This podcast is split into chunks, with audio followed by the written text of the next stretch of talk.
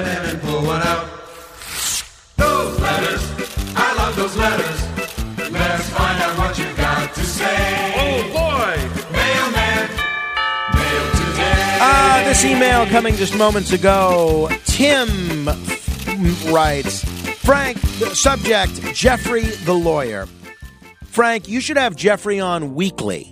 I love his no BS approach to the issues at hand. He has a platform for saying out loud what many Americans, in my opinion, are thinking and talking about. Was an excellent segment. Thanks, Tim from Minnesota. Hey, Tim, thanks for writing, and uh, I appreciate all the great new listeners we have gotten uh, in, from WCCO in Minneapolis. Please keep spreading the word out there for us in Minneapolis. We're hoping to have the same success out there, ratings wise, that we've had in a lot of our other great cities. So please keep uh, spreading the word with any friends of yours, any family members that are up late in Minneapolis, and uh, tell them to check out the show.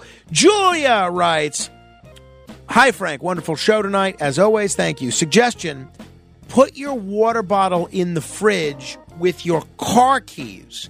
Then you can't leave home without it. That is actually a good suggestion. When I get home today, I am putting my car keys adjacent to my water bottle. I don't I'm not going to put it in the refrigerator because it will, you know, it will just annoy my wife that there's one more thing cluttering up our refrigerator, which is not so long. Uh, another person writes, and Jeff is so good. This is candy. Keep him on for hours. Bob in Maryland, however, disagrees. Geez, Frank. Another shallow minded guest? Ridiculous point of view. Bob in Maryland. Again, different strokes for different folks.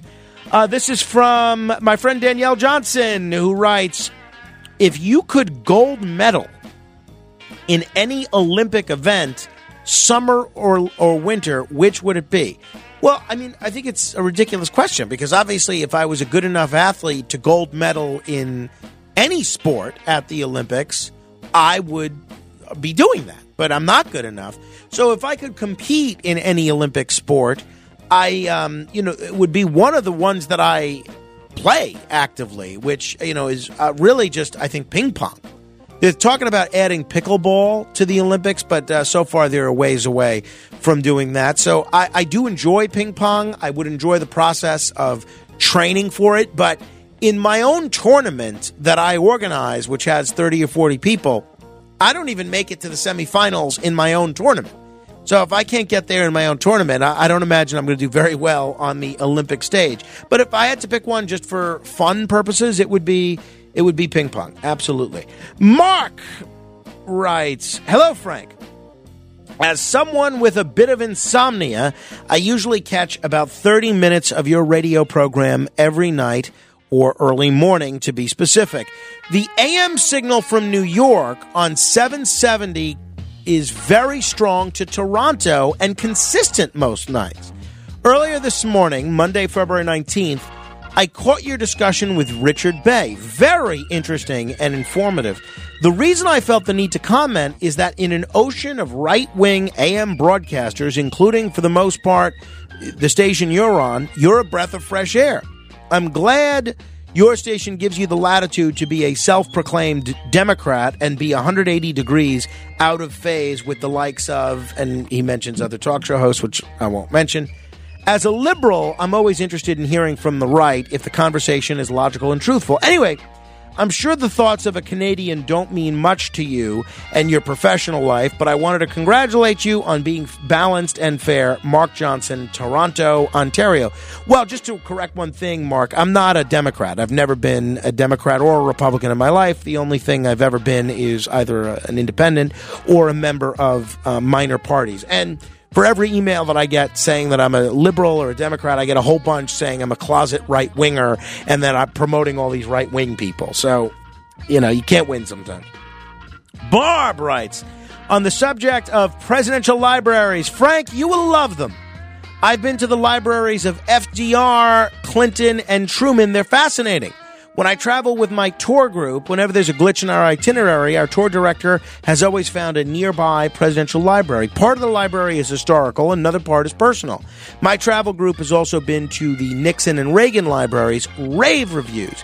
In the presidential libraries is a replica of the Oval Office, and for $15, you can have your picture taken at the Oval Office desk. You'll also see their limos. Attached is a limo, a photo of my tour director in the Truman Oval Office. You'd look dynamite in these offices. I also attached a personal item from the Clinton Library. Add the libraries to your bucket li- list. The gift shops are pretty neat too. Thank you. I will, actually. Lisa writes on the subject of Richard Bey, Democratic partisan hack slash Trump hater. Hey, Frank, your guest, Richard Bey, thinks Fani Willis is articulate. Give me a break. I wonder how she passed the bar because she sounded very stupid and uneducated. She was extremely unprofessional and could not maintain her composure.